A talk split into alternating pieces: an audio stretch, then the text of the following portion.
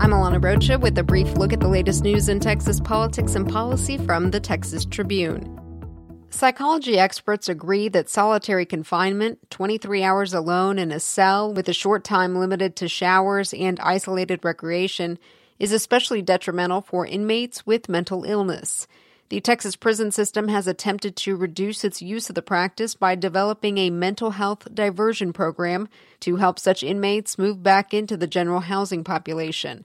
The program has seen some success, with almost 500 men moving from solitary back into the general population over the last five years. But there is little information on the program outside of the agency. And some prisoners who volunteered for it said in letters to the Tribune's Jolie McCullough the promises of therapy and more time out of their cells were not fulfilled. McCullough reports that Texas prison officials aren't regularly tracking success rates, even as they ask lawmakers to fund an expansion of the program. Read what else the inmates had to say and the state's response now at texastribune.org. Today at the state capitol, the Texas House is expected to vote on decriminalizing hemp which farmers say will help them jumpstart a new crop and revenue stream. HB 1325 would establish the Hemp Farming Act. Chris McNutt, the gun rights activist who showed up at the home of House Speaker Dennis Bonnen in March, is holding a news conference near the state capitol to, according to an advisory, set the record straight on the false accusations Speaker Bonnen's levied against him. A couple of weeks back, Bonnen and McNutt ended up seated near each other at a GOP fundraiser where Bonnen accused McNutt of intimidation tactics. The revelation of the home visits dealt a death blow to the constitutional carry gun legislation filed this session.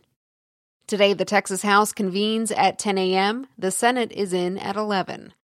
Like starting your morning with a brief? Well, this podcast and all of the Tribune's journalism is supported by our members. Today, we're kicking off our annual spring member drive with an ambitious goal of raising $60,000 before the month ends, and we could really use your support.